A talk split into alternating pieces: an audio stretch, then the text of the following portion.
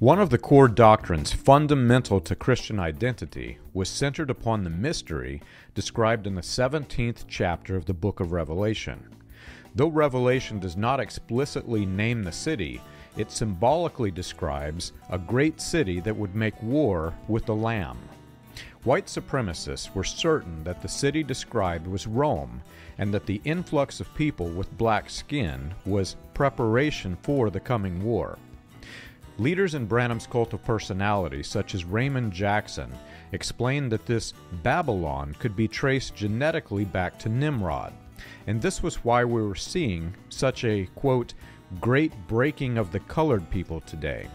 It's why we're seeing a great breaking of the colored people today.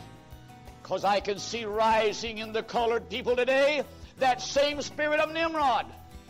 George Hawtin, one of the founding members of the Sharon Orphanage, credited for the origin of the Latter Rain movement, was deeply involved with the spreading of the white supremacy version of William Branham's Mystery Babylon.